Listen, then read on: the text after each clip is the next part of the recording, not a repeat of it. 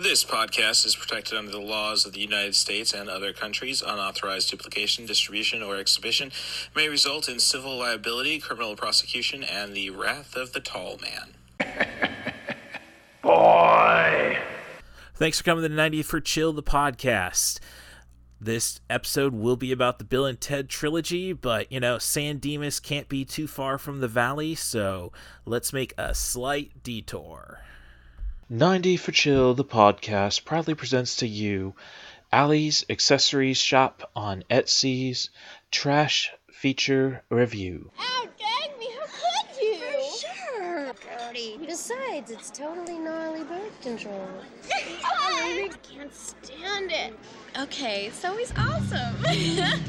Valley Girl. She's out there somewhere. This is the story of a boy from Hollywood who never dreamed the girl he'd want most was down here.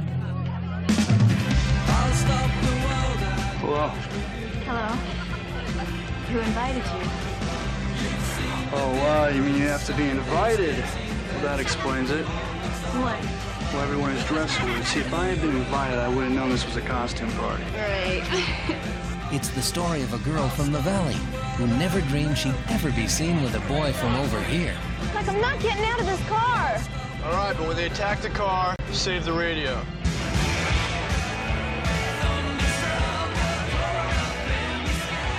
So when can I see you again? I'm here with you now. I know.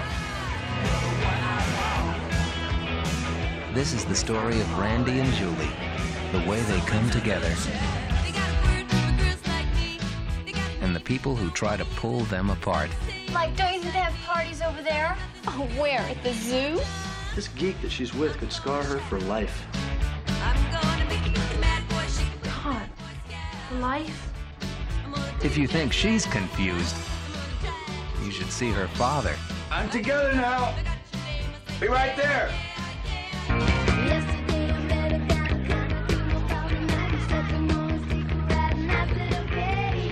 Julie's cool. Randy's hot. She's from the valley. He's not. Valley Girl.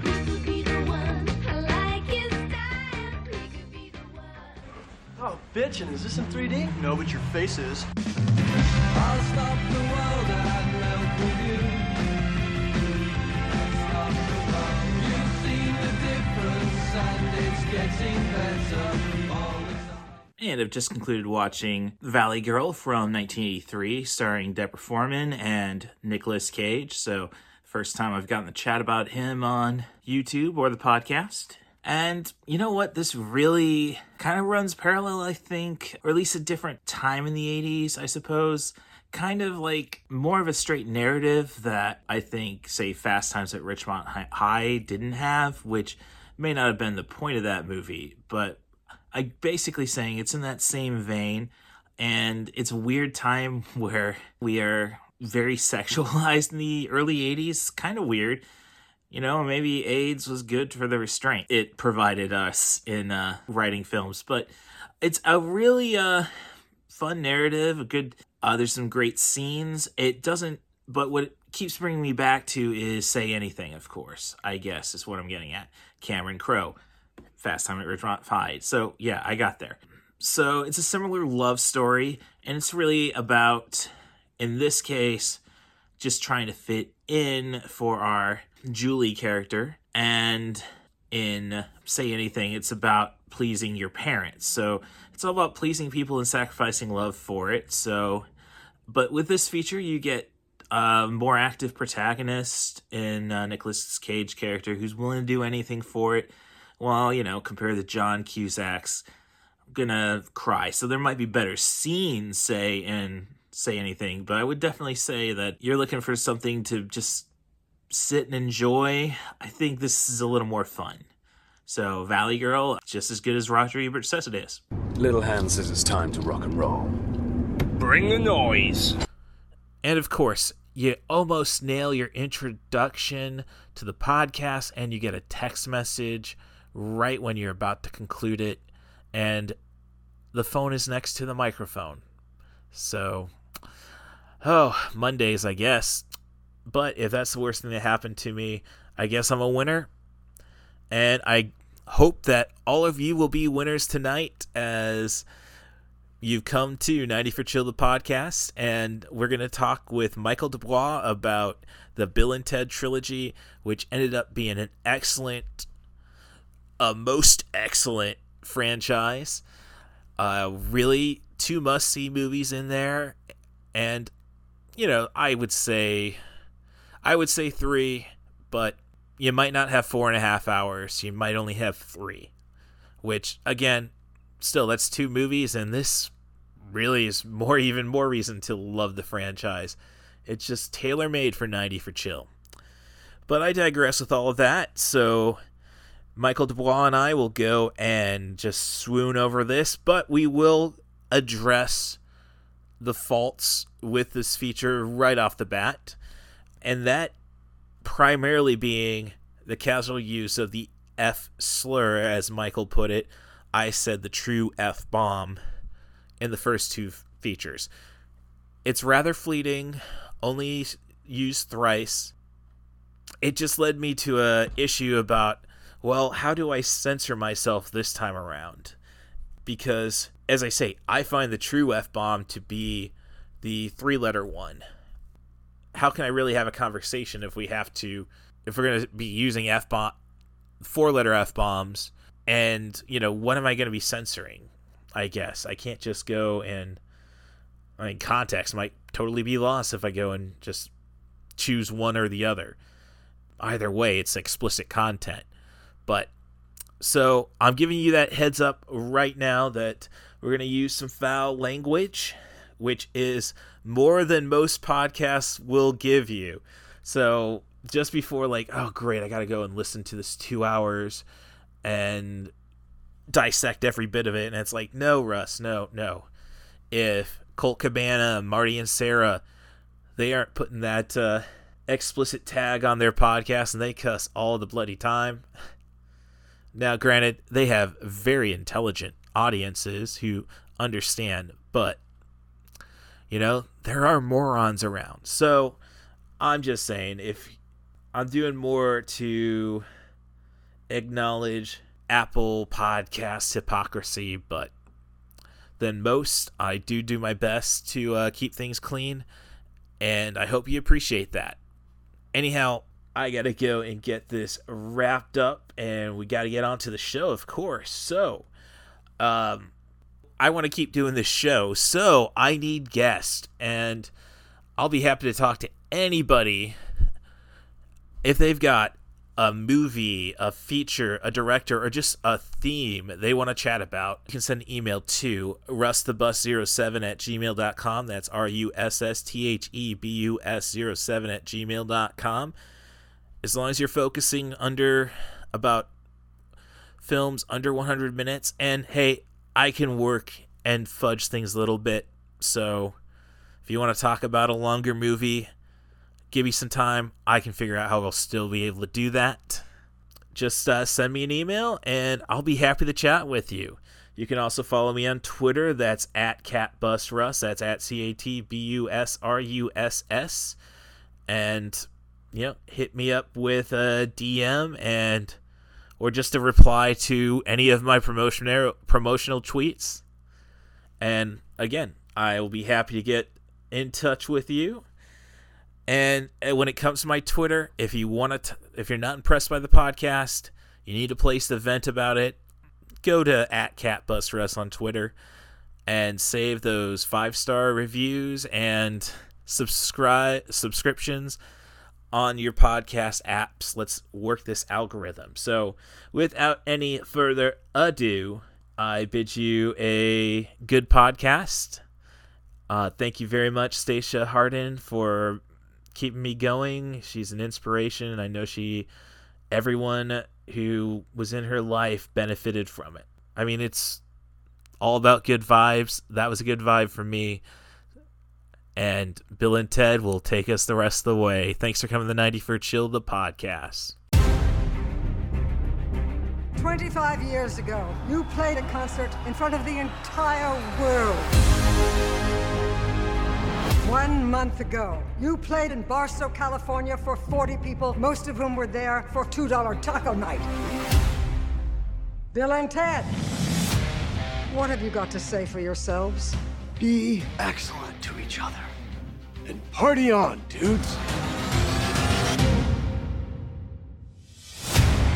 We were supposed to unite the world and save reality as we know it. Bill, we've spent our whole life trying to write the song that will unite the world. Why can't we just go to the future when we have written it? Whoa! And take it from ourselves! But isn't that stealing? How is that stealing if we're stealing it from ourselves, dude?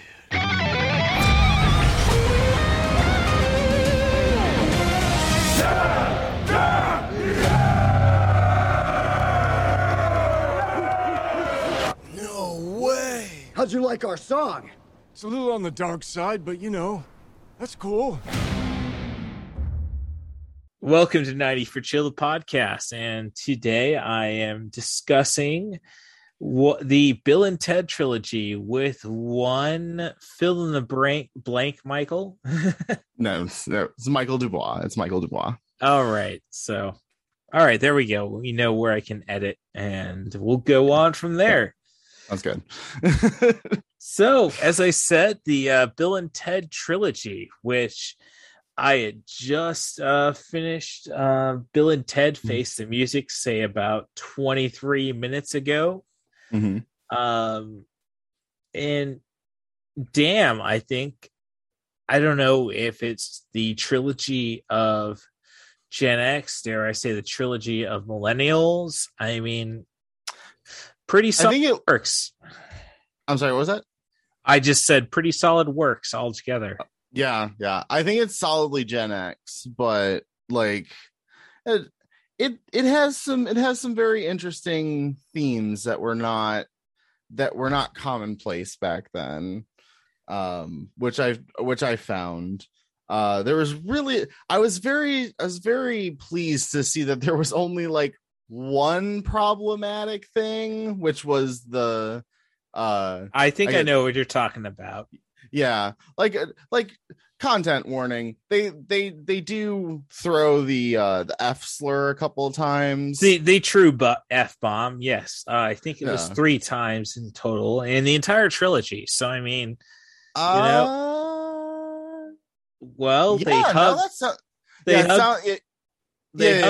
hugged each other in the first film and then said that. And that was the only instance in that film, I think. And then they dropped it twice. You big red.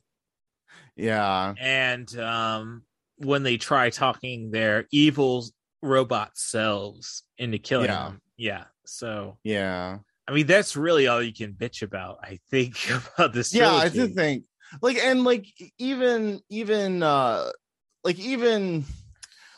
There was definitely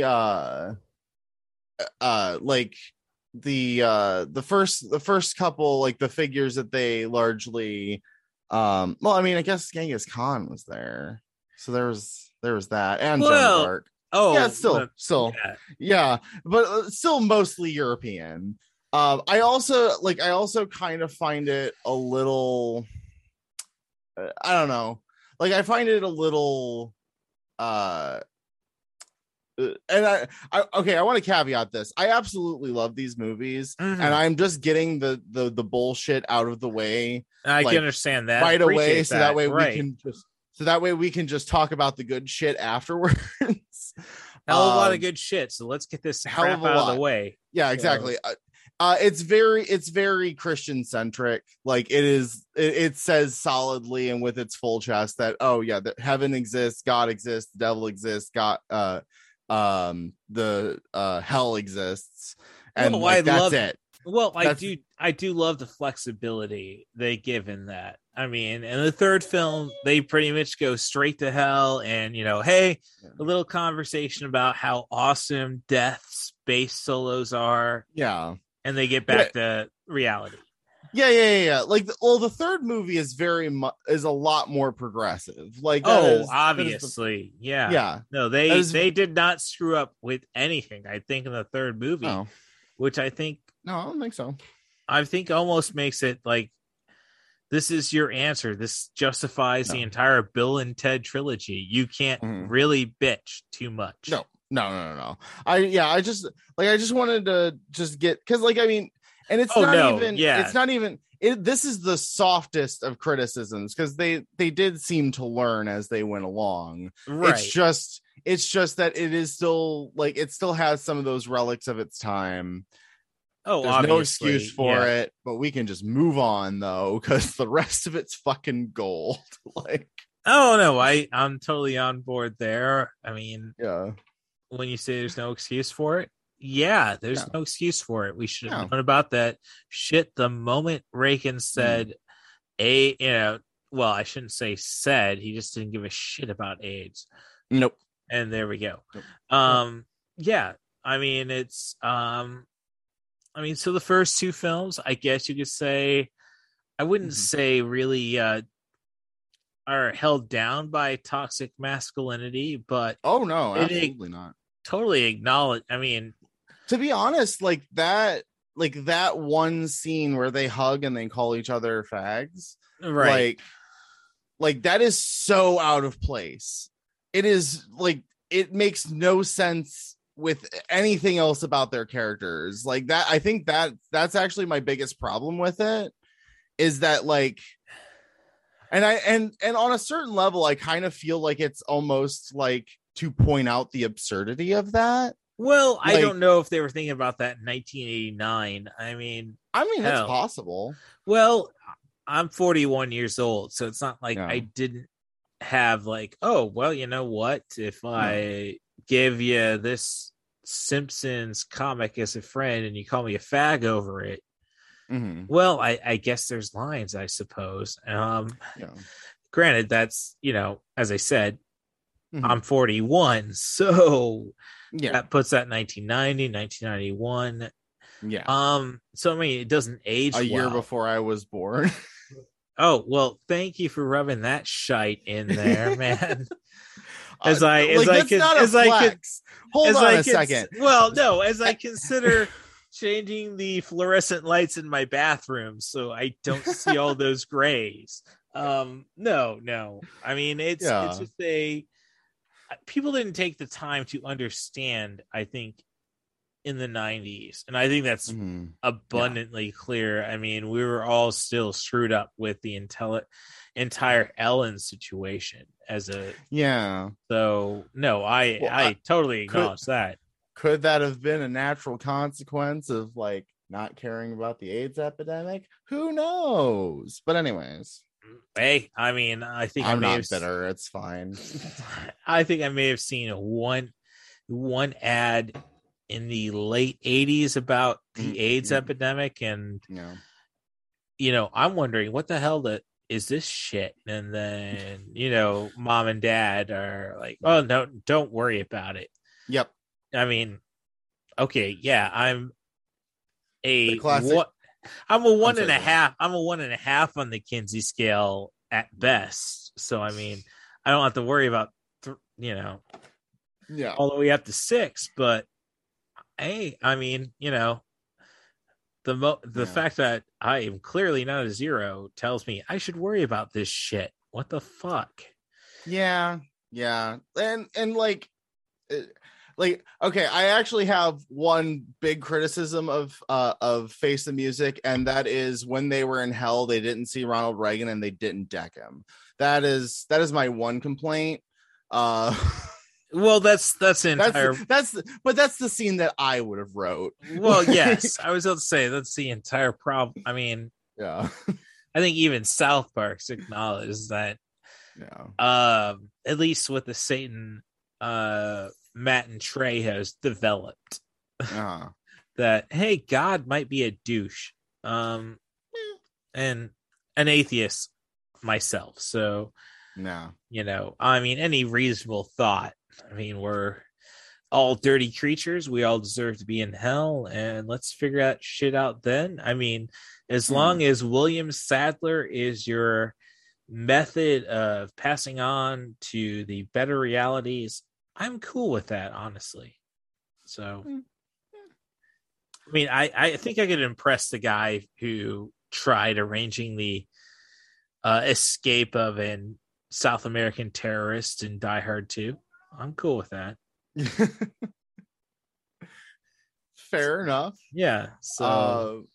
But yeah, no, that's my joke. But yeah, like other than that, the rest of these, like, we're building up from here. Okay, so, keep in mind the first two Bill and Ted's were both rated PG, and yeah. Bill and Ted Face the Music's rated PG-13 out of necessity, because you know I'd say by 1999 when we wanted kids to be okay with Austin Powers. But not okay with Austin Powers. That backfired. Yeah, I'm just saying we defined that line of PG-13. Like, if you're smart enough, your kids won't be on the. Dare I go back to South Park? You know, on the corner of the street selling hand jobs or crack. So. I don't know how we got here. Let's reel it back a little bit. Well, I think we're both focused primarily on Face the Music, which I think may have been the best feature of it. I think it encapsulated everything that Bill and Ted fans ever wanted. Yeah, I like that is I would say that's accurate. Like, like it very much like. And it, like it's not, I don't want to say it's like sad, but it's kind of like odd that out of all of these movies that are getting like sequels like 20 or 30 years after the fact, that it's both surprising and unsurprising that that Face the Music is the one that is like, oh no, like this was 20 to 30 years in the making. We thought a lot about this and we made sure that it tied everything together. But like, I kind of want to go back real quick and just talk about the first movie for a few minutes. Talk about the second movie. No, we gotta believe me. I was trying my best not to take any notes. I mean, thank the fucking gods that the cinemas are open again, so I will shut my phone off, send that tweet out there saying, hey, you got 2 hours not to die on me. Like, it was very tough to watch Face the Music, because like, all right, I got 2.5 hours before I got to do this podcast, so I can't afford to look at my phone. I gotcha. So no, I totally get that. I accidentally prepared myself because I locked my phone in my car and I didn't realize it until I got like halfway through Bogus Journey, and I was like, you know, I haven't gotten a text message. And where is my phone? But I will stand by this today. Like I said this when I first watched this movie, like. Not too long ago, because it took me an embarrassing amount of time to get to these movies. But well, it took me long. I probably purchased Face the Music a year ago myself. Oh, gotcha. So no, you're no worries there. But the Bill and Ted's Excellent Adventure is probably the perfect time travel movie, and it fits in with the Avengers bullshit they established. I'll say that. I don't like. Like it mostly works because it is a who cares, it's Tuesday kind of vibe, where it's like we don't need to explain how time travel works, our characters don't understand. Right. No, so it just works. Yeah, but, no, this is totally fantasy. Let's not draw that line between sci-fi and fantasy. No, this is fantasy. Until the third movie, they do not even hesitate to, excuse time travel. Yeah, they don't explain it. It just works. Like it's a Bethesda game. It just works. Oh, geez. Okay. Like, all right. I'm gonna say it like fuck Fallout 76. Fuck at Fallout 42. Fuck, I got a shit ton of editing. 42. Sorry, 4. Okay, it's just Oh no, but I think we get the vibe there. Yeah. But like I say that jokingly, but like it like logically it does kind of work. Like if you want to dig real deep, you can find some problems, but like surface level, it all checks out. And I love that so much. No, as I say, it passes. I think it was Bruce Banner who explained how time travel doesn't work the way the movies make it work. And it's like, no, I think Bill and Ted nail it. So yeah, you know, basically, yeah. Shag, you know, Avengers Endgame. So yeah. But I never mind. Kristen Shaw is explaining time travel by the end of it all. Like, I think we abandoned the concept of science by that point. Yeah. But yeah, that I just loved all the shenanigans at the police station where they're just finally like figure out like, oh wait, after we've done all this, we can just go back and set this all up. Yeah, like that is the most brilliant thing that I've heard a main character in a time travel movie think. Like Back to the Future, like that whole trilogy was my favorite movies growing up. And at no point did Marty McFly think to himself, you know what, after the main story's done, I'm just going to take the time machine. I'm going to go back to, you know, a couple days before. Right. Okay. Yeah. And I'm going to make sure there's a fucking gun here. So that way, like that's all, like, that's brilliant.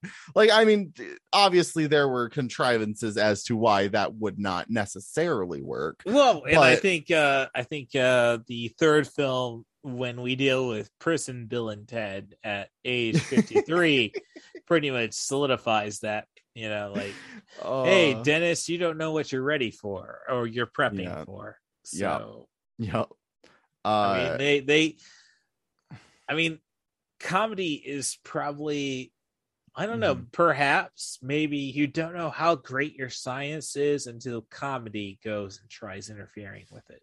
Yeah. So, yeah, like, but like also to, because we kind of have to go back and forth because like Face the Music, like even if you were to go on a deeper level and be like, okay, well, this kind of time travel doesn't work because, you know, blah, blah, blah, blah. But like then Face the Music is just like, well, there are infinite timelines. So they acknowledge that, which is a brave decision, which I appreciate. Like, yes. I appreciate that we're only seeing like one sliver of this happening. And like, I personally ascribe to multiverse theory and multiple timeline theory, whatever you want to say. No, I agree with that as long as Jake Gyllenhaal isn't involved. So I'm not I am not a fan of Spider-Man Far From Home as you get it. I hope they course correct with No Way Home. Yeah, so. Okay. Now I just want to know, what's your problems with Far From Home? Okay, it's a rather long-winded feature for such a brisk concept and all. So maybe we can put it on pause, finish talking about Bill and Ted, and then we can discuss that. Yeah, no, it's just, look, it all go for me. It's all a Jake Gyllenhaal thing. Like, really? Back in 2001. So I am 2 years removed from high school, and somehow, I mean, I give all my high school friends shit for not really, you know, taking the time to absorb where we were, time and place. I mean, hell, a lot of that is probably my justification for, you know, we're really giving a guy shit at, you know, well. I'll digress on that. I got a wrestling friend. He may not be a friend, but I hold him in high regard. You know, got in trouble for doing something that, hey, Luke Wilson did in Old School, and hey, we're totally forgiving. So I'll just let that out. But so basically they're saying, you know, it's a movie. If anybody knows movies, it's Russ. So they had me watch Donnie Darko with them and ask my opinion afterwards. And it's like and it's nothing against Jake Gyllenhaal's performance, and I think he was actually pretty good in Far From Home, but when we established at the end of Act 2 and Act 3 isn't worth shit time-wise, you're not going to get the best performance out of Jake Gyllenhaal. Yeah. So, yeah. I mean, so it's basically, I didn't find Donnie Darko to be impressive. I thought it was like, that's a rather lame time travel slip. And I was able to avoid Jake Gyllenhaal films until... I'm sorry. Well, fuck. That guy spells with the J, so I can't do that G. Is it Jake Gyllenhaal or Gyllenhaal? When I say that, is it spelled with the G? His last name is spelled with a G, yes. Oh, well, fuck. It's Gyllenhaal then. Sorry. Whatever it is, I'm mispronouncing it. I don't care. No. The letter G is justified because you have the gift sign. It's not justified, like, whenever somebody throws a J sign into it, bugger off. So I was able to, and it's really not a criticism of Jake Gyllenhaal. It's just I was able to avoid Jake Gyllenhaal movies from me telling my friends Donnie Darko isn't shit until I watched Okja, the... I don't want to really. Now I've gotten myself in trouble because I'm dealing with Korean directors and I don't. Bong Joon-ho. Thank you. All right. Good thing that he won Best Picture, so I can remember that. Okja, his Netflix film about the pigs, and Jake Gyllenhaal's in there in a brief role, and it's like, I mean. I can't fault Jake Gyllenhaal as an actor at all. I mean, I love substitutes, so I'm obviously going to be on the Maggie side of things. But you know, it's kind of like we're going through this. It's like, no, the time travel does not effing work in Donnie Darko, and like I was able to until Okja, I was able to avoid Jake Gyllenhaal altogether, and. You know, okay, if anything, that just costs me. Well, I hear great things about Nightcrawler, and obviously it cost me. Now I'm farting on the name, obviously, of the film directed by Ang Lee, starring Heath Ledger, Brokeback Mountain. So yeah. I miss a lot of good shit from that guy, in all honesty, but. And then Far From Home comes along and we get through the first two acts and then, all right, we're just going to screw Peter Parker by the end of it. It's like, oh, great. We had great character development. And then it's like, oh, I'm a phony. And it's like, well, yeah, I'm going to think about that for the next freaking half hour as you finish this film. So that's my story on Far From Home. Fair enough. So what's funny about that is another movie critic that I follow and very much respect had their criticism of Far From Home was really a criticism about the whole era of what's his name? Tom Holland's Spider-Man that Peter Parker hasn't suffered enough. Like the whole thing about Peter Parker is that his life just sucks. Like he is objectively one of the most powerful and versatile superheroes, and his life just sucks. Like, well, I mean, I don't know if it just sucks. I mean, he is just very, very resilient after the death of Uncle Ben. And all of the other terrible shit that happened to him year after year after year. I mean, what can you really say bad happened to him besides? And he's, you know, he was responsible, or in some small way, although he sees it as a lot larger. The death of Gwen Stacy. That's not MCU stuff right there. Okay, see, exactly. That's the problem. No, that's the problem. Yeah. That's what they were saying is that he hasn't, like, Tom Holland's Peter Parker hasn't suffered enough. Like he hasn't had those. He hasn't had the Gwen Stacy moment. He hasn't had the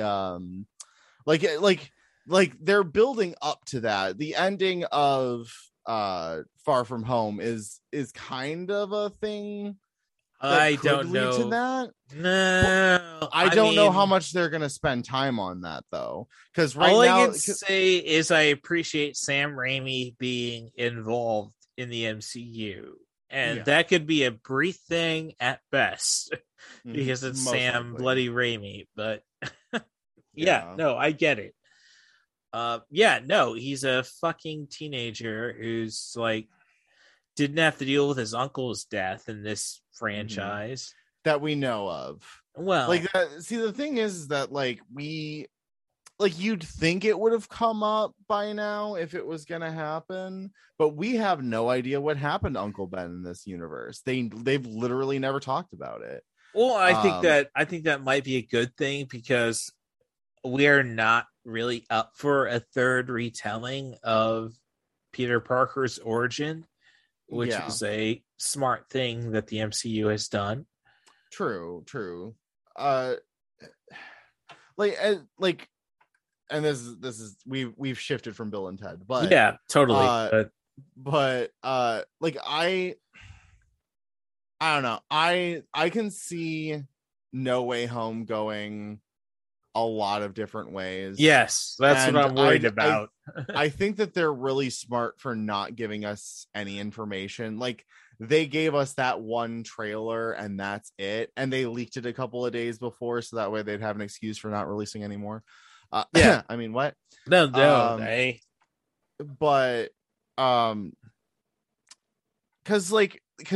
meta narrative, like using meta knowledge here, Mobius and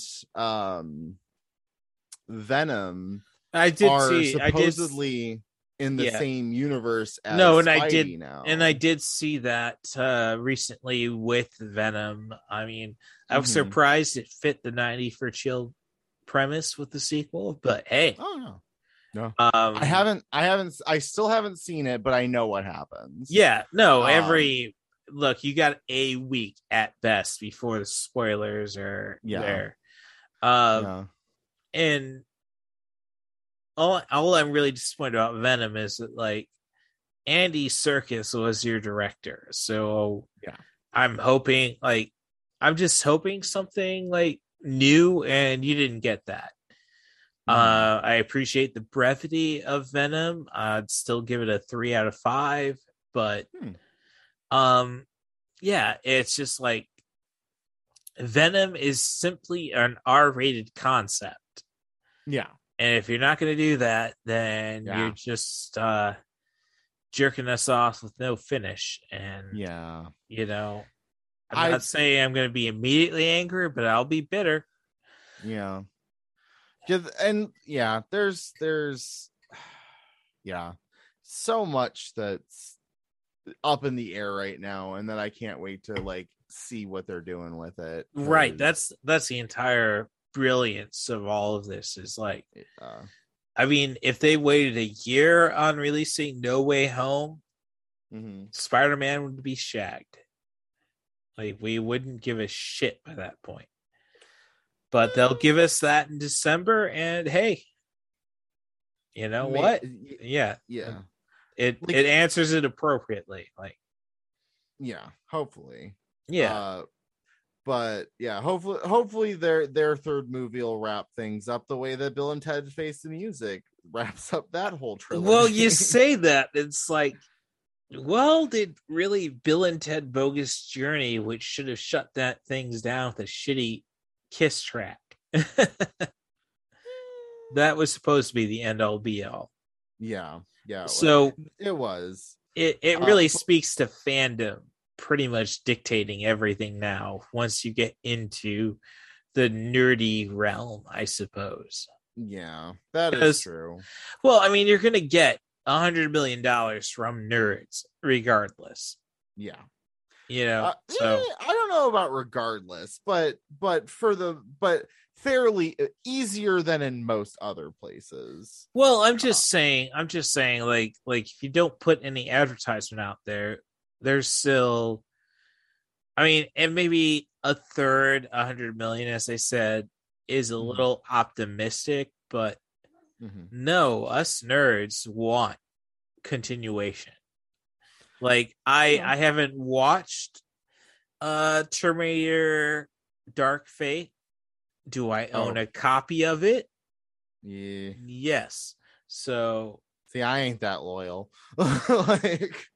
Well, I don't know. That was one of those, probably me and my mom, mom with Terminator. Oh, your friends are watching.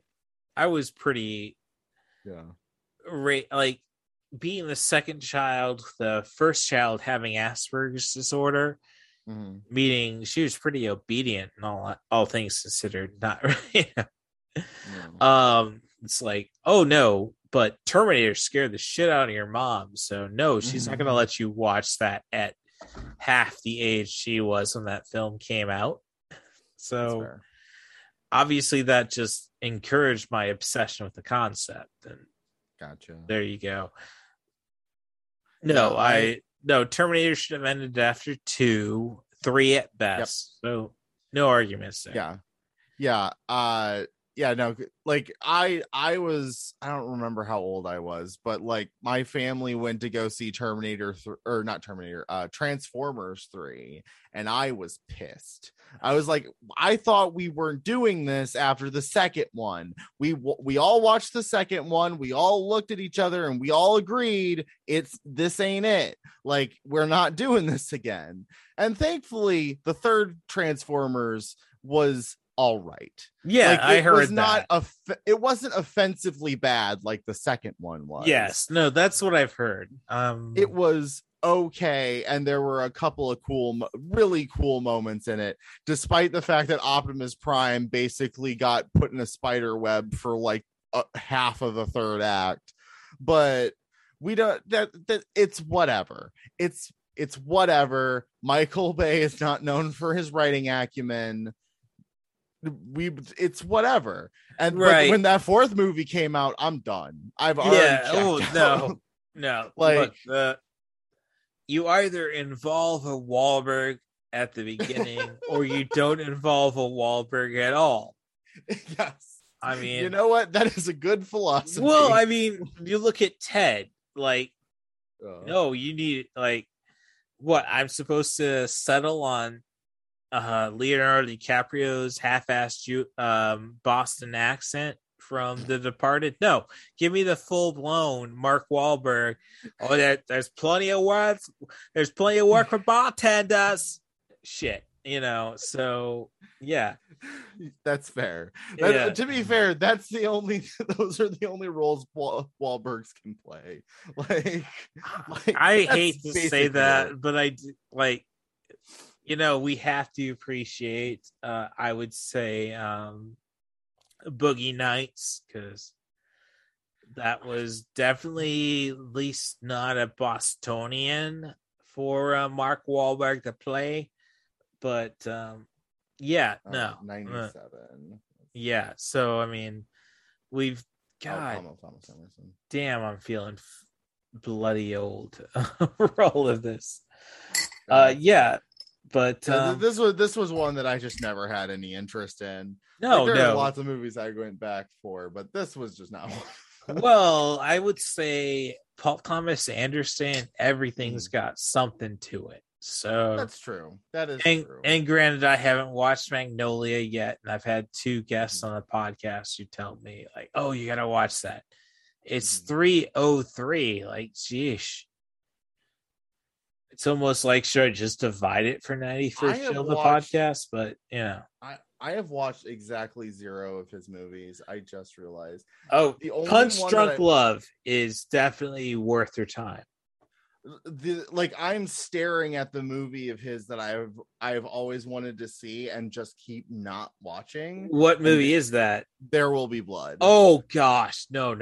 You gotta, yes, no. It's been on my list for so long, and it's the quintessential. Like, you don't have to watch any other Daniel Day-Lewis movies if you watch There Will Be Blood.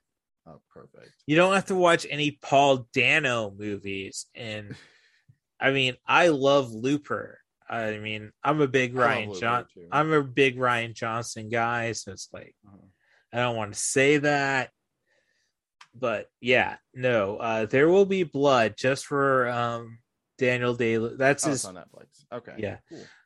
I just now have Netflix because I hacked my ex-girlfriend's account. So.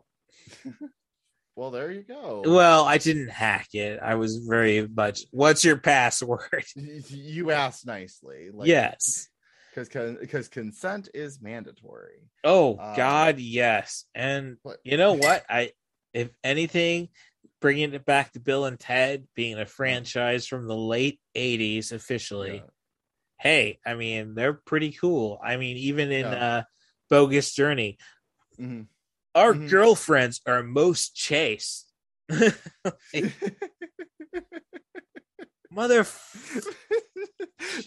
I just love so much that they wrote them like that. Yes. Like, that is my and there was at no point anybody pointed out that was strange. Like they just spoke very eloquently, but were just also so dumb. And I love everything about that with my whole heart. They are just so wholesome and so great, except for the few scenes that we've pointed out, right? And it's just accepted that's it. And then I even love that there was a redemption arc for the dad, the most unnecessary character. Right. That was awesome. In the third film, I got that playing in the background right now, and I didn't keep track of who's playing Deacon, who, spoiler alert, marries Missy's in the third film, and that's not really a spoiler. Somebody different marries really Missy at every film. So I just that I am amazed by that. That whole storyline is just wild. All I can say is they made her up pretty good. That I could see, I would take Kissy Missy. So my story with Bill and Ted, and I think this is a good point. I believe I didn't see the first feature till back in 1989 when Morton Cinema, Singular at the time, was offering free movies on the weekends, and this would be the same series as Mac and Me. So look, Mac and Me, watched it on VHS, made me cry. I never saw a kid die. So afterwards, bloody hell, that was the cheapest shit I've ever seen. Meaning I watched the Mystery Science Theater 3000 take on that. But I just had a thought, a feeling with my mom that Bill and Ted encourages stupidity. And it wasn't until, as they say, in 1989, we were watching free matinees at the Morton Cinema. And say Mac and Me, Labyrinth, and I think Bill and Ted made the list. Mm-hmm. The poetic critic on Letterboxd, that's the poetic critic. My big sister will probably tell otherwise, but it's kind of like my mom didn't give a shit about Bill and Ted until she read stuff about Bill and Ted Goes to Hell. When you have it was originally titled Bill and Ted Goes to Hell, but Bogus Journey. Yeah, yeah. And it, it's got William Sadler as Death, who's probably best remembered as the terrorist in Die Hard 2. I know the actor. I don't want to screw up his great. Yeah. To be honest, the Death is my favorite character. And he bloody nails it in the third one. My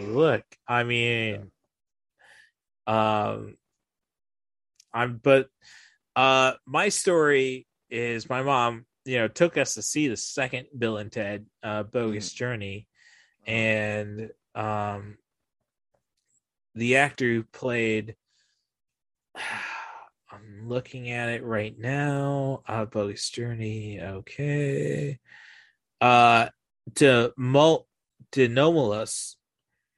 Joss Ackland, God, yes, who's best known as just like your go-to villain in the late 80s, was playing the villain. You know, she was all over that. And I actually saw him in the Gin Game, a play in England. Wait a tick. Hold on, I have an idea. All right, it's something I need to check out. No, go ahead, man. Continue talking. So, I mean, I actually saw the guy who played the diplomatic immunity guy from Lethal Weapon 2, and it's like, oh man, I saw him live on stage in England. Like, fuck, wow. Yeah. I mean, so.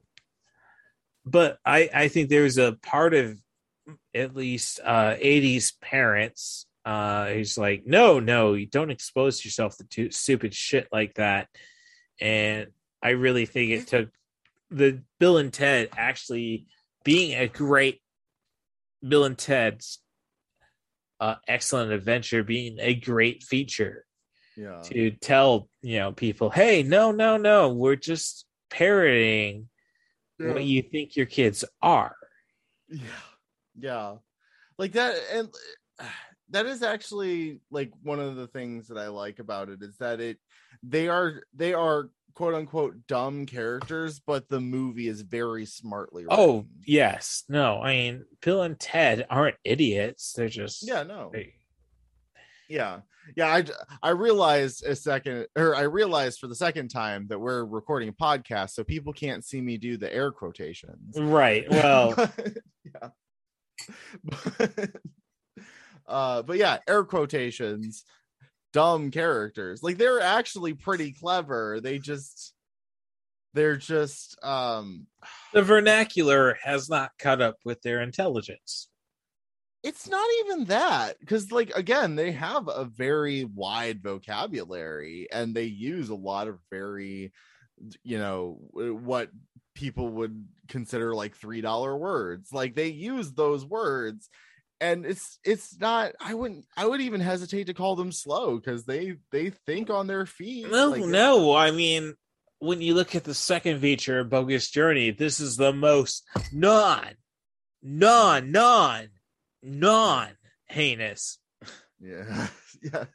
Like they make a point to prove that we're not, you know, I may be emphasizing the negativity of a situation, but I'm not breaking the rules of English in regards to the. And as a former English major, I can definitely appreciate that. So, same. Well, but, not English major, but. In that ballpark, right? No, if you go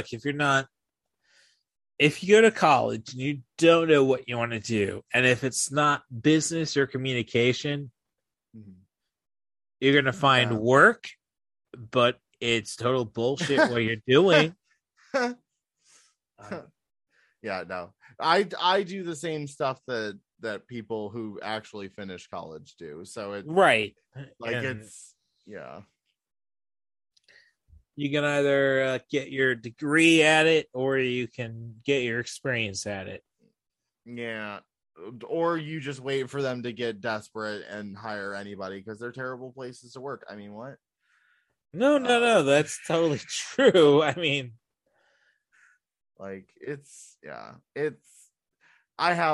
I have way too many thoughts on this, and this is not the time nor place because we're talking about Bill and Ted's Excellent Adventure /Bogus Journey / Face the Music, right? And but yeah, I also like in the end the passing of the torch to the next generation. Oh, that's the only way you could have ended the third film. Yeah, Like there's part of me that reads into this way too much, but I really feel like both the Bill and Ted movies didn't do what they wanted them to do, which was to, you know, galvanize people into like giving a shit about one another, which is grand ambitions for a I was about to say comedy. This is a script to fluent thing. Yeah. Like, I mean, but obviously, if I write it, and even today, if I write a script about pro wrestling zombies, which you can inquire about by sending an email to maineventofthedead.com, it's still like, I mean, gosh, now I got to rewrite that bloody movie 10 years later. But it's still the fact that it's like, okay, it's a product of its time, but I would say, especially after Face the Music, no, it fully acknowledges, like, oh, how far we've come in that. Yeah, time. Which is amazing, you know, because 20 years and we're talking about Mozart discussing music with a pre-BCE Chinese flautist. Like, yeah. But my, I'm sorry, continue. No, I think you're in a good place. I was going to talk about how much I love the actresses that they got to play the daughters. Yes, particularly totally on there. Yeah, particularly Bill's daughter. Yes, Samara. I had her name. I thought I saw her name in a lot of other stuff I've seen, but yeah. Yeah, if I'm not mistaken, she also plays the main character in the movie Ready or Not. Yes, she does. I could tell you that one, and it's under 140 minutes. Believe me, it's when I've been like, "Come on, people!" Whoa, wait, hold on. You want to talk about Ready or Not? I haven't watched it yet. I have a copy. Okay. Yeah, no, okay. I knew that was going to be. Look, Andy McDowell telling, "Oh, give me a moment," like. I am at the tail end of Gen X, but I am clinging to that shit as much as I can. Fair just enough. To make myself feel special. All right. Nope. No. I'm telling you, the next time I'm on your podcast, I want to talk about Ready or Not, because this is hands down my favorite horror movie. Well, no, it's not horror movie, right? Yeah, I was about to say, better. It's more of a black comedy, but that's a lot of horror movies. Oh, like, right? No, best.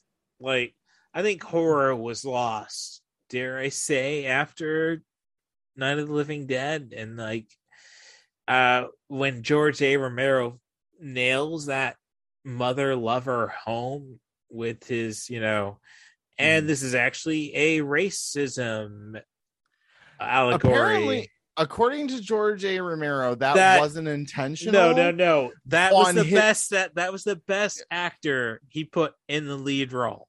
Yeah, no, that was like wasn't. What I was about to say was that it wasn't George A. Romero's intention to do that. It was 100% the actor whose name I should definitely know. I'm looking it up. Don't worry. Yeah. I should know that by heart by this point. Yeah. Dwayne Jones. Dwayne Jones. Yep. Yeah. Yeah. No, that like all of that was Dwayne Jones. Yes. Because George A. Romero did this revolutionary thing where he wrote a character and then just didn't care who they put in the role, and then when they put a black guy in the role, was just like, oh hey, could you make this sound right? Right. No, like, he got the best actor available. Yep. To play the role, and it just elevated everything. Like, and I think that's the brilliance of Romero. He's basically forced horror to look forward. Yep. I mean, you could say we're pretty lame about it till Candyman, but 92. Yeah, and then Candyman's interesting. Well, I just bring up Candyman 92. I know it's the first black slasher, dare I say. I just have a thing for Virginia Madsen, and that stems from me unapologetically. Thank you very much. Yes, there has been plenty of podcast juice involved. For Virginia Madsen. I was a big Highlander 2 fan. There's nothing good about Highlander 2, and I will not recommend that for anybody. But if you take your time to go through all the layers of Russell McKay's attempts to make Highlander 2 into a actual watchable feature, maybe it'll pay off. Maybe. So, hey, I lost my virginity to a ginger. Virginia Madsen's a ginger. Okay. We'll leave it at that. But there you go. Yes. I gotcha. All right. Yeah, no, I'm sorry. I was just going through her filmography real quick because I could not. I've seen her in other things and I just can't remember what. Sideways, Haunting Connecticut. Oh, she was on Dawson's Creek. Wouldn't surprise me. Hey, she didn't get the Oscar like Jennifer Connelly did after the Hot Spot 1990 Dennis Hopper directed feature starring Don Johnson. Okay, yeah, I've seen her. I think I've only seen her on television before. Yeah, no, I. But yeah, I recognize the actress when I was. Right. Yeah. No, I get that. I'm doing a podcast, meaning I notice obscure shit. So that's fair. Fair. But Candyman's just a whole thing that I'm not ready to talk about. No. Look, it'll take me a while to prepare for that one. So, yeah. I mean, because obviously there's just so much stuff to say about that. Yeah, I think one of my favorite people to cover that there's a YouTuber who the name of their channel is Cold Crash Pictures, and they have like a wonderful essay on the whole movie, and I think it's really good. Well, the point of the matter is Jordan Peele's taken over, so yeah, and he also he specifically said that Candyman was a big influence for him, right? If I recall correctly, but yes. So that was a tangent off of Reddit, my excitement for Ready or Not, but yeah, I loved her. I loved going from, because I think the last movie I saw her in before Bill and Ted Face the Music was Ready or Not. Yeah. And those two characters are very different, and I just loved seeing her have fun. And I had in my head I swapped her for her on-screen dad. And the movements matched up. It was great. You could tell that she very quickly was just like, oh no, this is exactly how he talks in every scene. I'm just going to do all of these faces. Well, it's, God bless Blumhouse. All I can say is I think Ready or Not was a Blumhouse subsidiary. Mm-hmm. I mean, he just knows and maybe that speaks poor of Jason Blum, you know all the nuances. Why don't you just make movies based upon them? And it's all right.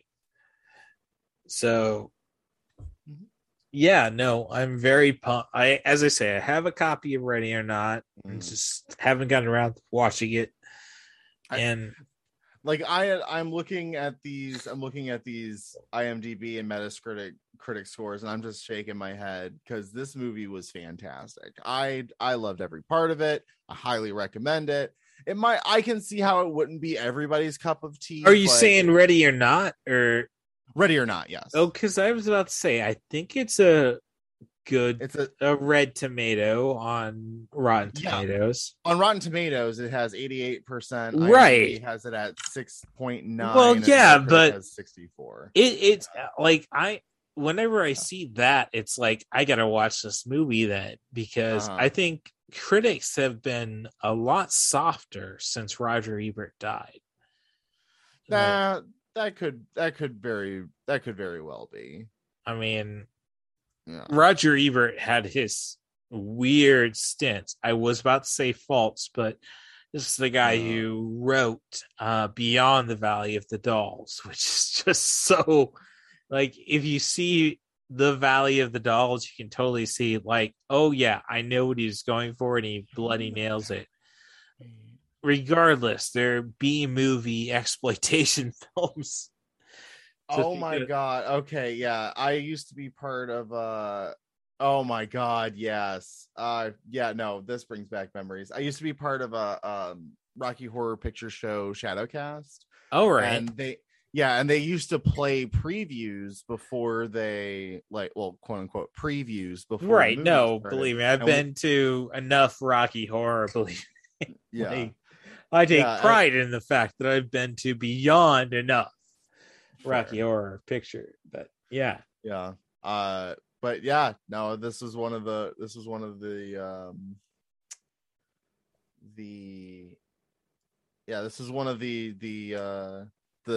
previews that they played, and that's okay. You know, that's a thing. That was a thing that happened. I didn't say it was politically correct by any stretch of the imagination. No, he's from Urbana, Illinois. Huh. Well, I mean, he got his degree in Champaign. I didn't know if he We have the annual Ebert Fest in Champaign, Urbana. Makes sense. Yes, makes sense. Right. So yeah, look, U of I, Champaign, Urbana. We gave you the internet, people. So. And I hate to stand up for them because they didn't accept me when, like, I don't know. It's the ridiculous of being a good son. Like, oh, I know, mom and dad, you really can't, justify sending me to a 4-year university, but I'm a straight A student. Mm-hmm. Surely I can get into the University of Illinois Urbana-Champaign. Mm-hmm. Nope. Wow. Well, hey, 23, like, as I say, the Sanderite testing, and I was not meant for that shit. And I live in Urbana now, so I mean, the irony, fuck. Oh gosh, I gotta listen to a lot of this for editing come tomorrow, but yeah, my bad. No, I've dropped far much more obscenity than you have, but it's like, no, I don't say going on something like, no, it's, I mean, the smart minds in terms of criticism will always stand out. I mean, I think Roger Ebert, if anything, set a great standard for criticism. Like, we can argue for and against, but hey, as long as he's the middle ground, we're in great shape. Yeah. If he's not the middle ground, when you get into an argument, things are bloody bollocked. Yeah. So, so let me see. No sound. So let's see, Missy. I'm just going through my notes on Excellent Adventure. I think I explained everything about how, like, my mom was trying to protect our intelligence from not showing us Bill and Ted. And I'm sure that she saw it with her movie-going date. And, like, oh, no, this is good. This is cool. Mm-hmm. Like how I saw UHF after my dad showed the tape to my mom. But it's like, let's see. I love in the third Bill and Ted how we still keep playing Missy, the problematic woman, as a joke. Like, I don't know if that's. I don't really know. Like my grandma was married 5 times. It was pretty common in. Now, going from family member to, like, friend of family member to family member is a little weird. But, you know... I didn't expect... and how the hell did they... throw that at me, but... Yeah. I don't even understand. Like, my big thing is, how in the hell is the dad at the wedding? Like... That's your ex-wife and your son. We saw her first ex-husband eating Twinkies at the birthday party for the princesses. that was a little bit more understandable. Like, that was a neutral event, but this was their wedding. Like, well, if I was a bitter cunt, I would definitely accept the invitation, to say the least. So okay, that's fair. I did have fantasies about going to oh, I should probably not say this on the podcast. Right. No, hey, I just dropped a seed, Bob, man. So yeah. No. I definitely had the fantasy at one point to go to a couple of old friends' wedding and just like slip the DJ $50 and be like, play Friends in Low Places, the third verse. Oh jeez. No. And then I will just dance to that song and then leave. Like, that's literally all I want to do. Just to remind them that I exist and they fucked me over. Yes, no, well, I totally understand and get that. Yeah. But as I'm going through notes, and let's just bring it back to Bill and Ted's Excellent Adventure. Yeah. Jane Wiedlin of the Go-Go's. I think she had a grander career than any of the other Go-Go's. Mm. I know Belinda Carlisle had some solo singles, but Joan of Arc, man. Joan of Arc? And she was also in Clue, the motion picture. Okay. As the singing telegram who gets shot right out of the bat. Oh my god! Yeah, that's right. So I'm saying she's fuck yeah. I'm saying she's done better than Belinda Carlisle. I mean, that's by the time I got to Belinda Carlisle's picture, she was 48 in Playboy. So bloody hell. All right, so at least I'm getting the things on track, to say the least. A little bit. Yeah. So, geez, come on. All right, so yeah, Jane Wiedlin, better career. One of the things I caught from the first feature, like the police station theme, where they're trying to figure out how they're going to trick their Bill's Ted's dad. Like, is that very similar to the Matrix? So you're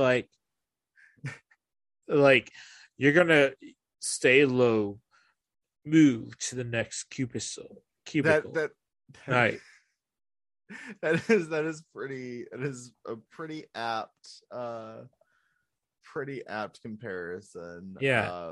That whole sequence, I feel like that whole sequence was like what they built the movie around. They're like, I want to shoot this scene, but we need to justify it. Yeah. I guess I did steal my dad's keys. Like, yeah. Oh, my dad was right for being mad at me about a thing that he had no reason to be mad at me for. Right. And also, and we haven't even talked about like Rufus at all. Like, Rufus is just the coolest character. Well, like, it's George bloody Carlin. I mean, yeah. Like, I'm trying to think of stuff to bring back to him. No, I mean, aside from Dogma, Kevin Smith didn't even do him justice. So. No. Although I did love him in Dogma. Oh no, Dogma is great, but I'm just saying, like, hey, you could have had Mark Hamill sucking to get a ride to demonstrate to Jay and Silent Bob instead of George bloody Carlin. Nah, I disagree. All right. So, but I'm just saying, it's like. You're messing with the Master Jedi, son. Like, I didn't say that had to be him. What we're talking, George Carlin versus Mark Hamill or Dave Prowse or James Earl Jones. Like, no, I think I'm clear in saying, like, Mark Hamill is forgivable for anything. George Carlin, like. George Carlin was such a bloody prime pioneer that's like, if you didn't want to do something, man, hey, you can set the standard. So, I mean, more power to George Carlin for going down on somebody in Jay and Silent Bob Strikes Back. It's amazing. Then everything about that is amazing. You're right. Then just like, I am biased because there was a period of my life where I had that movie memorized, like line by line. I am not kidding. Well, I was like 15. Like... Great. No, look, as I say, I'm 20. I was 21 when Jay and Silent Bob Strikes Back came out. I saw Dogma in the bloody theater. That's how old I am. So it's like, I know George Carlin. Like, yeah, no, he's the smartest man around. I mean, only Richard Pryor could tell him to fuck off. It's like, well, I don't see Richard Pryor around. So, unfortunately, I mean, I had a experience. Like, I used to go up to Chicago for wrestling weekends. Like, I trained with All American Wrestling, or AAW now. And then I had my nervous breakdown after a bankruptcy and a lot of heroin. And my trainer would still, my trainer Danny Daniels would still help me, you know. He was just going to do his best to make sure I'm okay. So really lays a lot of pressure on me for not being a wrestling star for his sake. But I digress. I'm at, I used to spend my weekends at the DePaul campus's getaway hostel. And I'm talking to like, all it takes is one foreign guy who's got a sub interest in wrestling. And it's like, you know, wrestling. Oh, I can tell you every God, I hope you're not a native sleeping underneath this guy. So yeah, I mean, it's, there's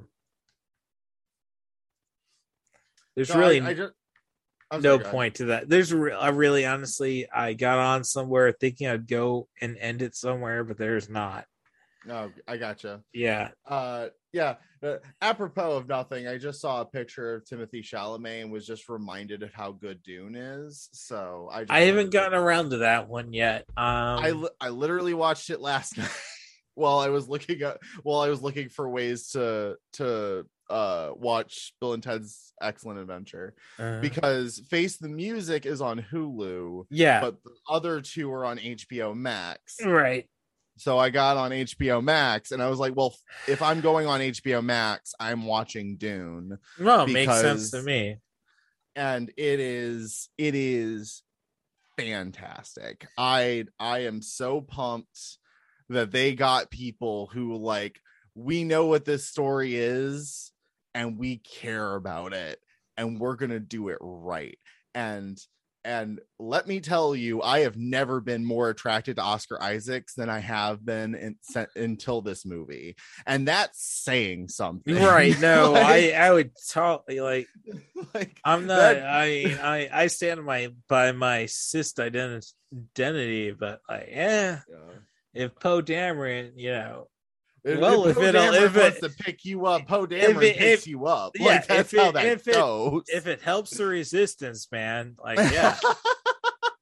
No, it's so much worse in this movie. He has the most beautiful, like, gray and like black beard. Yeah, it is a strong, sexy silver fox beard, and it's like he could tell me to do anything. He wouldn't even need to use the voice on me, not that he has it, but if he had it, he wouldn't need to use it. Like, you just have to ask nicely, like, I do whatever he wants, Space Daddy. Like, that's it.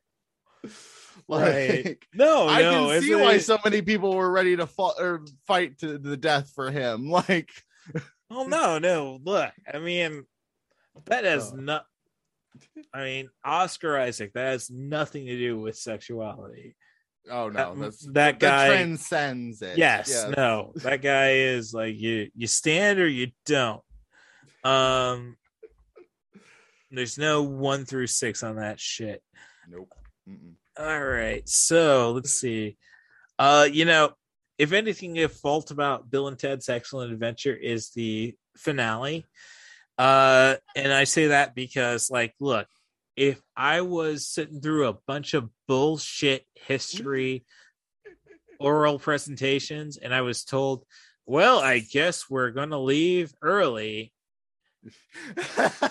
To hell with Bill and Ted. Look, they were last in line. They weren't there. Yeah.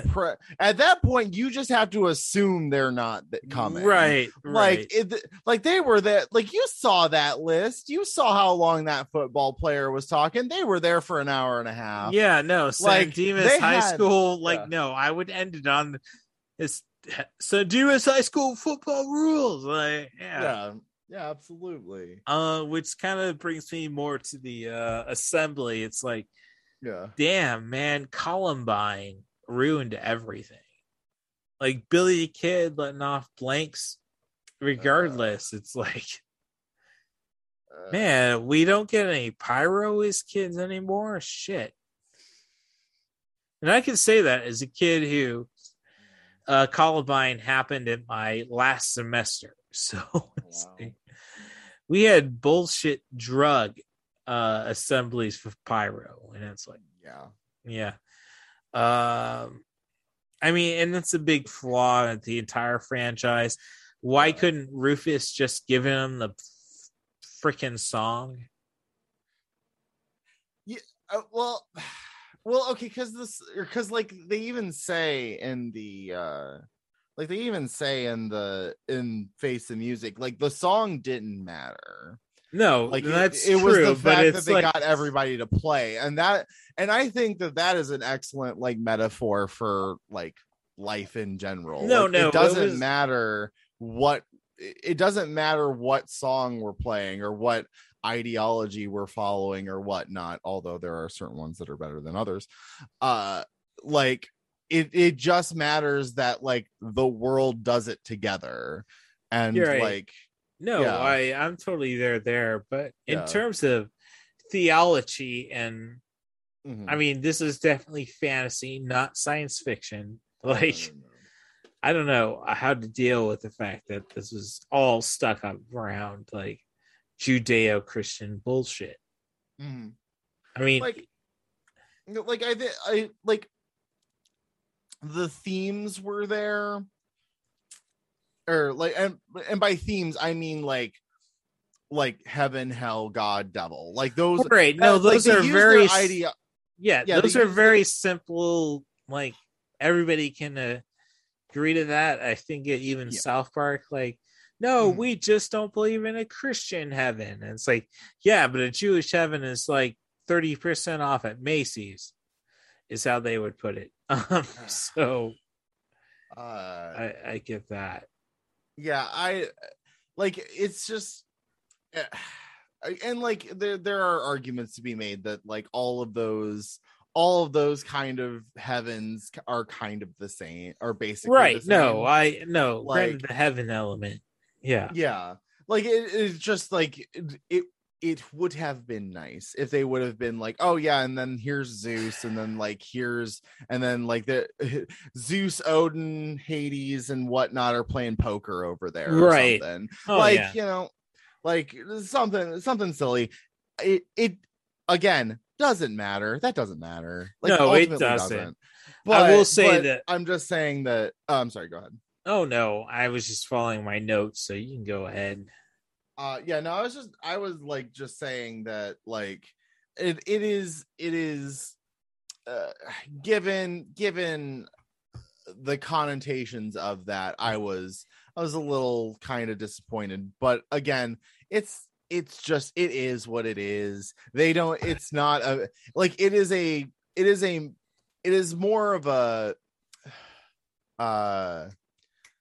It is just the paint that they put on, like, right? It could have been any underworld. That's just the one that they went with.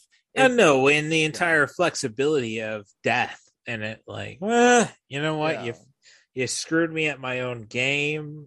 I know what I'm supposed to do. I also love that the death is a sore loser. Just right. Well, actually, when like, I don't know if I ever watched Bill and Ted's Bogus Journey between the time I saw it in theaters in '91 and when my first film 110 instructor taught about it in 2001.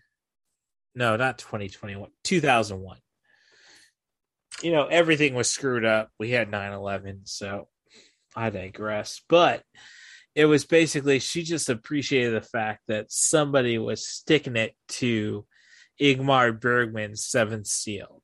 She talked about how many times she rented Bogus Journey just to mock the Seventh Seal, which Death is totally based upon.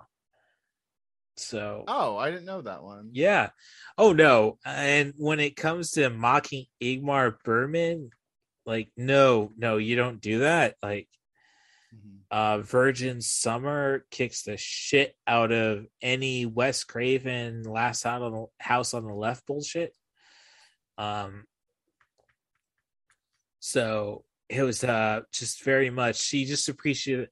But Bergman is quite pretentious, so, you know, like mocking the entire idea of death via beating him via Twister. And how do you bloody lose electronic football? Like, I'm sorry, that is a game where you can definitely call variables upon. I just love that their go-to was Battleship. Yeah. Oh, like that was my favorite. And it's just a weird thing with the entire trilogy that I would say the music actually got better with the features as they went along. Oh yeah. I mean, the second film, I mean, Rufus looked directly into the camera and was like, "I promise they get better." And he didn't break his promise. Right, but we're still dealing with the song that we were left thinking was going to come unite humanity was a fucking Kiss song. No. Wait a tick. It was a Kiss song? Yes. Oh, I missed that. God let them rock. No, that's a Kiss song. Like, gross. Okay. Yeah, no wonder it didn't work. I sent that tweet out. Like, okay, if Primus, who was in the Battle of the Bands in San Dimas 1991, would have won that, we would have had our utopia sans Rufus instead of Donald Trump and the motherfucking Kardashians. I'm gonna stand by that. This is coming from a guy who's little brother was a love bass guitar and would listen to bloody Primus at a too high a volume next door to my bedroom. So believe me, if I know bass music, I can pass that judgment. That's fair. I do appreciate me some Primus. I did not realize that they were in the Battle of the Bands. Well, they were playing Tommy the fucking Cat. Oh God! How did I not figure? No, yeah. Oh man. Shit. What was I gonna say? No, I found out something that made me angry. I was watching a video about like the censorship of rock back in the day. When they were having it's causing teen suicide, Tipper Gore bullshit, yeah, and then during one of the like Senate hearings, they had proposed that KISS stood for Knights in Satan's Service, and I am so mad I don't live in the universe where KISS stands for Knights in Satan's Service. Like, why? Right. That is so cool. Yes, there should be a band called that. Well, like, as a kid of that time period, yeah, that wouldn't have flied. Well, but no, the primary focus was on the SS at the end of KISS. No, so yeah, I mean, I don't know. Like, as growing up and being a Central Illinois kid where we have more, at least in the Peoria area, more classic rock stations than we have new rock station. I mean, oh yeah. Growing up, I mean, living in Champaign, I at least have two alternative rocks, which is weird to me because I figure the college station would play the hit music. So I should know more about Kid Cudi, who was in the Bill and Ted's Face the Music. And so, I love that he was their metaphysics expert. Yes. That was my favorite part. Yeah. Was just no. Like, yeah. And no, I'm just saying we're totally, in the name of rock, we're totally ignoring. Like, you look at the band, Thea and, I can't remember how you would say feminized Bill. We're comprising. It's like, yes, totally stick it to the white man with that. Like, Louis Armstrong, Jimi Hendrix, a Chinese flautist. Like, yeah, screw righty on that. We are the biggest posers. It's just like,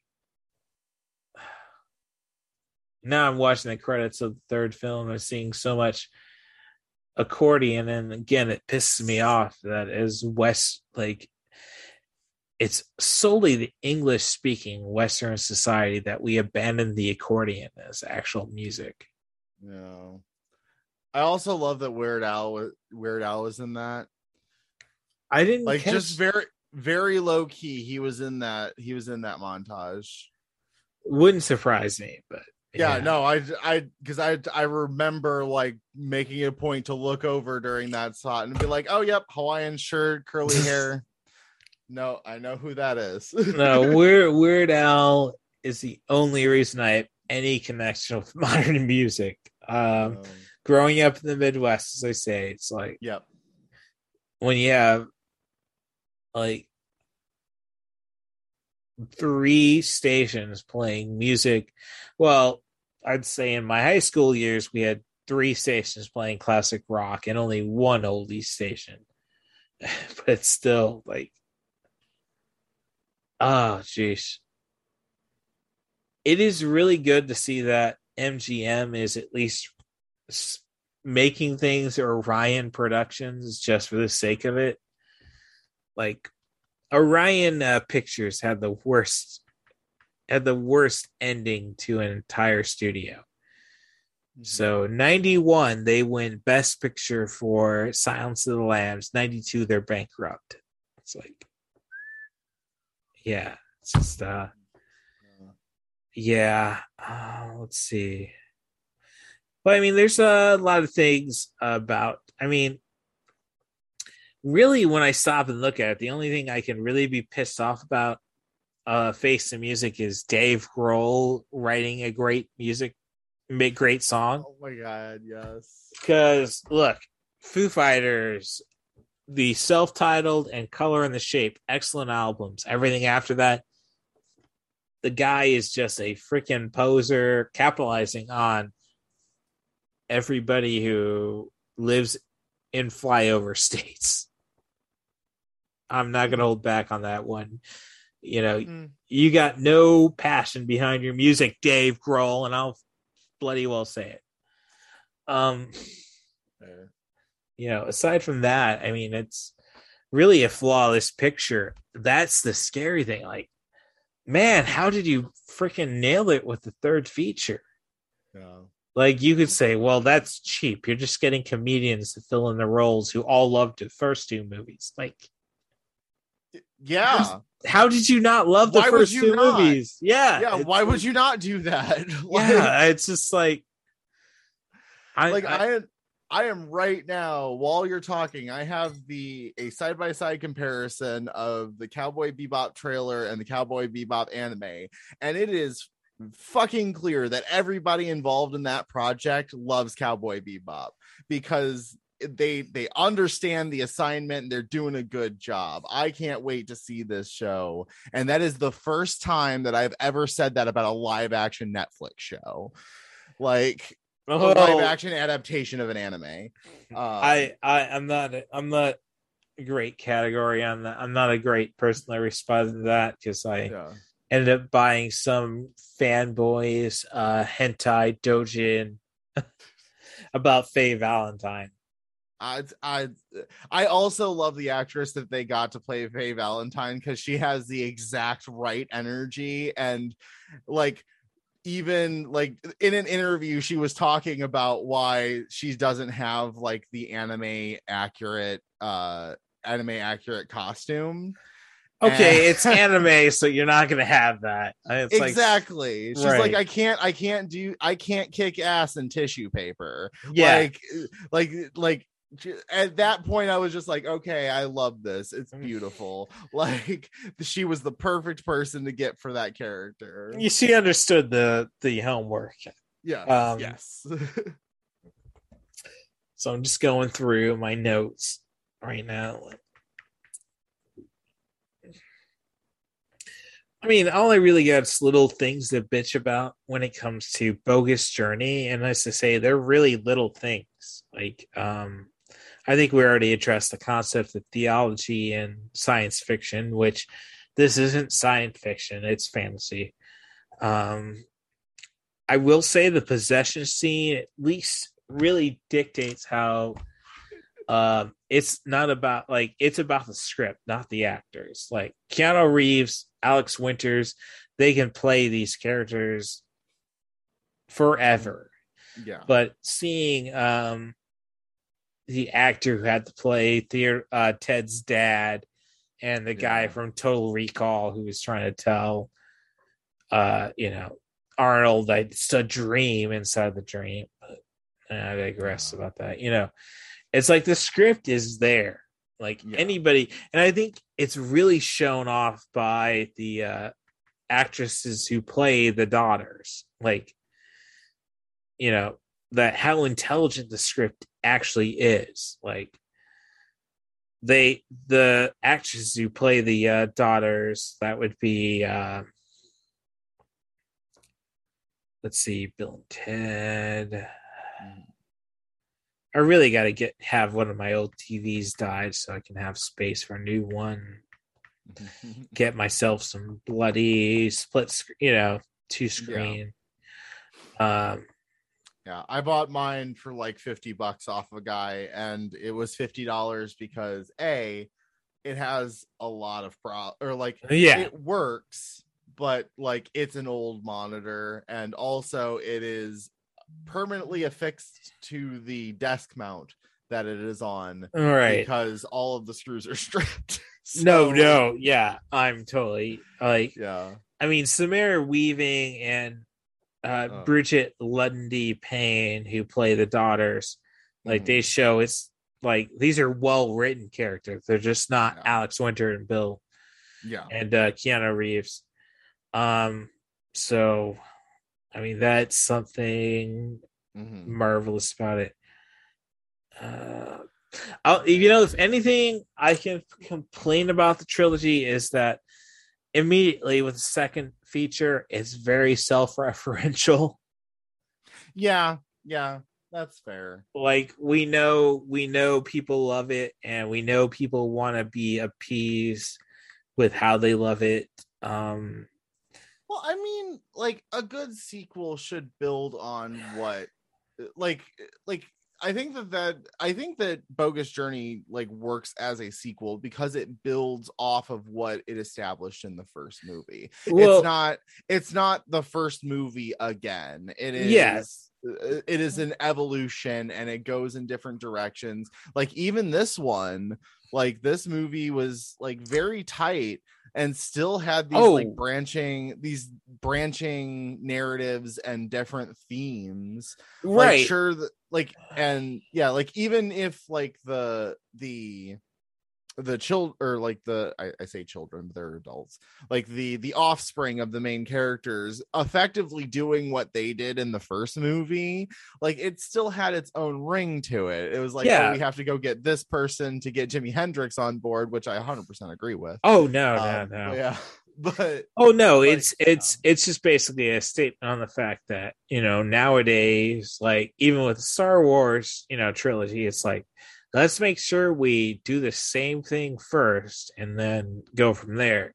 Yeah. Otherwise, I mean, honestly, and it's kind of a shame that we didn't really focus on it, was that Bogus Journey has all the chances and the risk taken. Yeah. Like, I mean, this pretty much looks like Tim Burton could have directed Bogus Journey, at least when you get to hell. The entire angles of the doorways, and it's like, yeah, you pulled that one from Beetlejuice. It's not possible. Yeah.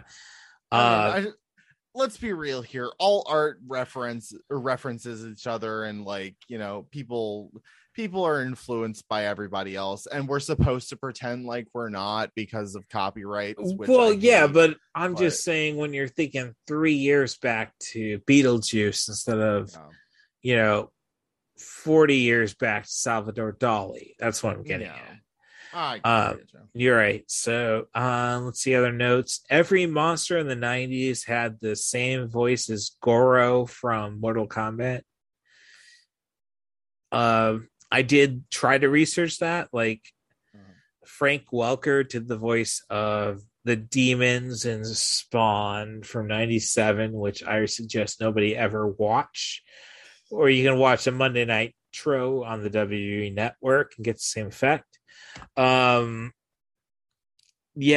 voices were so similar. Kevin Michael Richardson is probably the most prolific voice actor out of that, who gets credit for the Goro role in Mortal Kombat. It's like, yeah, but Frank Weller's on, who did the voice of Goro, of a lot of monsters in Mortal Kombat and in Spawn, the HBO series. Like, here's one I am proud to state: poison is not a reason to get an audience with God. From Bogus Journey. Wait, what? Oh, yeah, they sang Every Rose Is a Thorn. That's a song about a stripper. Believe me, as a guy who spent a lot of time in strip clubs, no, that has no meaning beyond, why are you screwing that guy from Quiet Riot instead of Bret Michaels? I'll stand by that. Okay.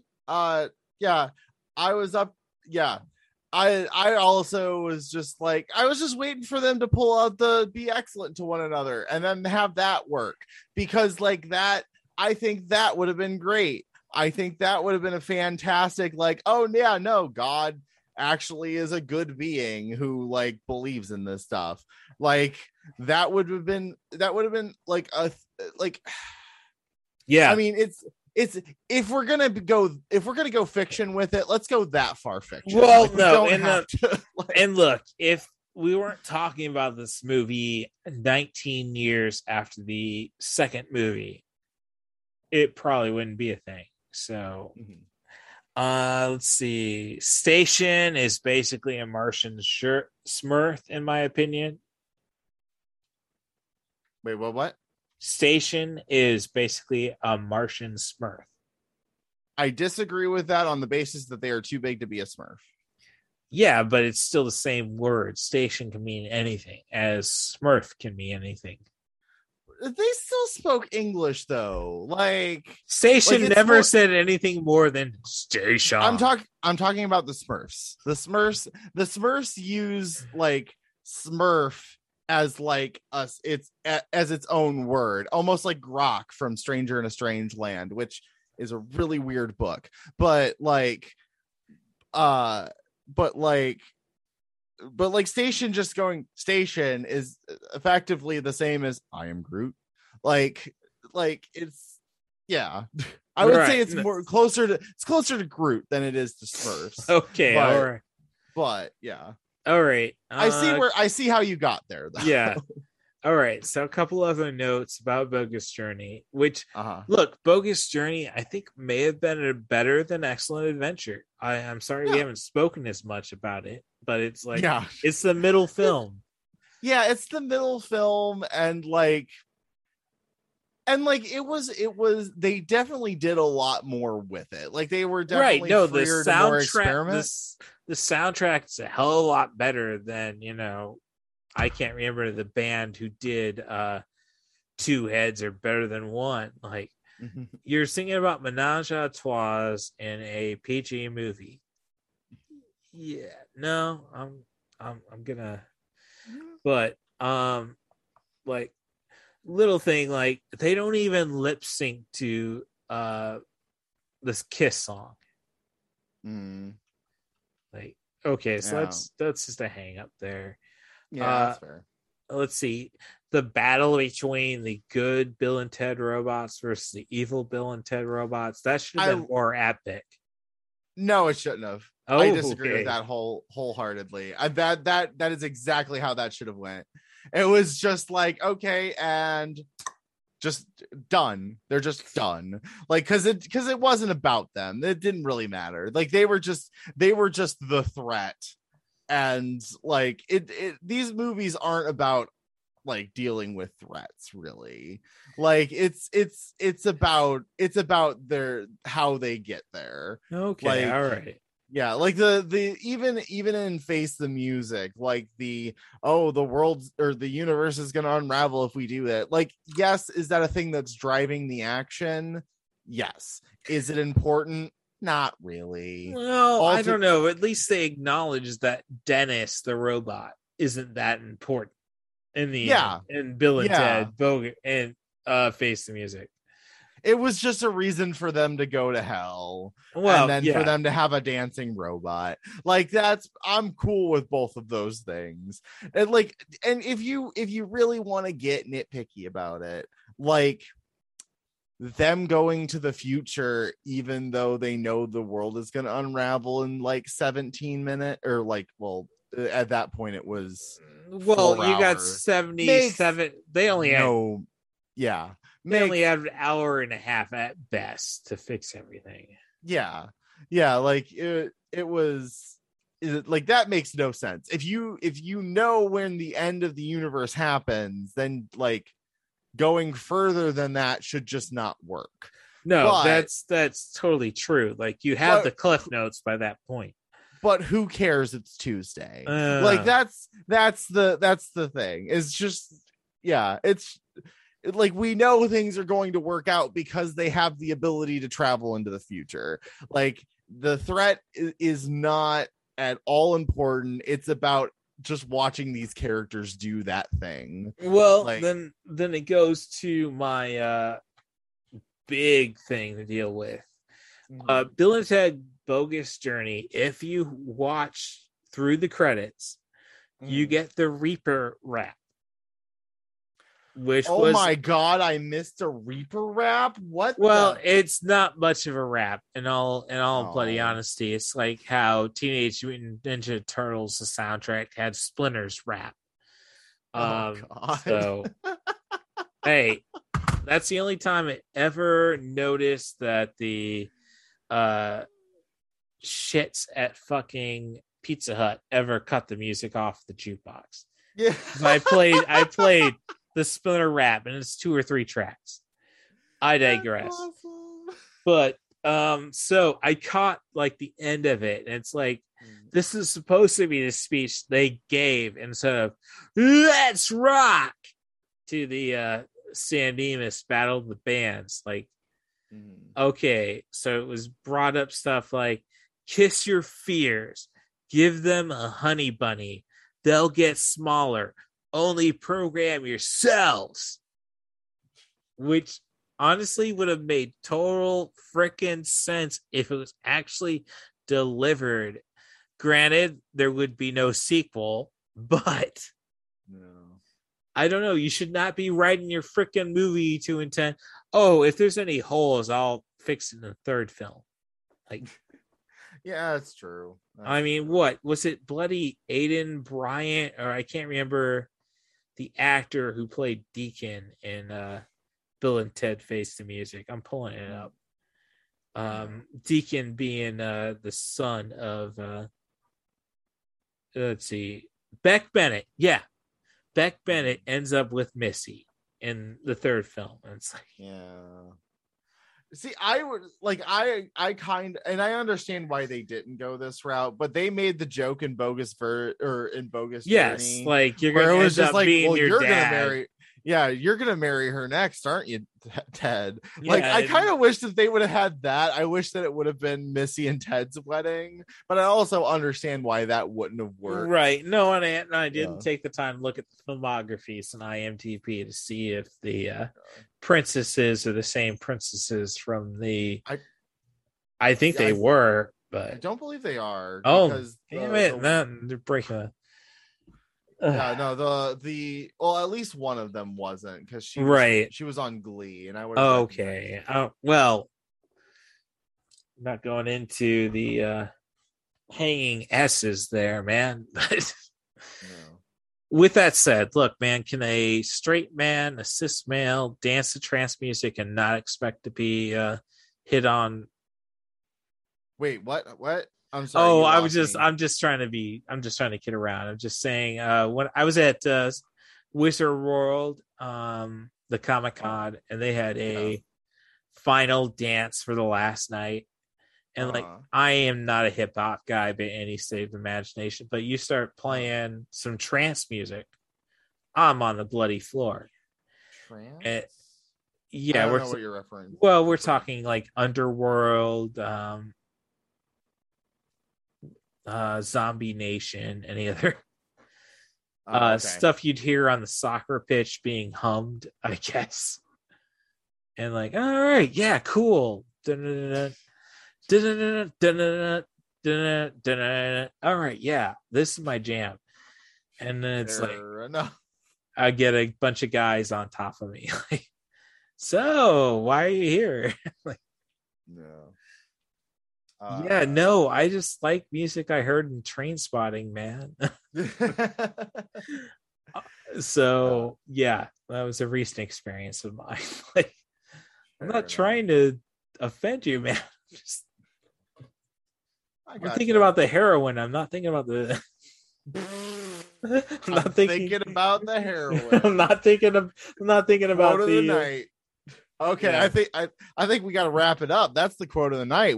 I really wish I could do better than that, but yeah, we're talking about PG-13 rated movies and my nostalgia for my bankruptcy in 2006. Just the thing about extended S's. Sorry, I don't ask. You know, so I got you. All right, well. I don't think, we can't top me trying to figure out if I can dance to Zombie Nation or Underworld or Orbital without breaking some hearts. All right, so you can find me at CatBusRuss. That's the Twitter handle if you want to bitch about the podcast. I prefer you keep that away from the algorithm, so give me those 5-star reviews on your appropriate apps. Maiden of the Dead is where you can find all my writing. Otherwise, Michael Dubois, how can we find you? I am Gentle Them Evel. That's Evel. On Twitter, on Twitch, which I very occasionally stream on.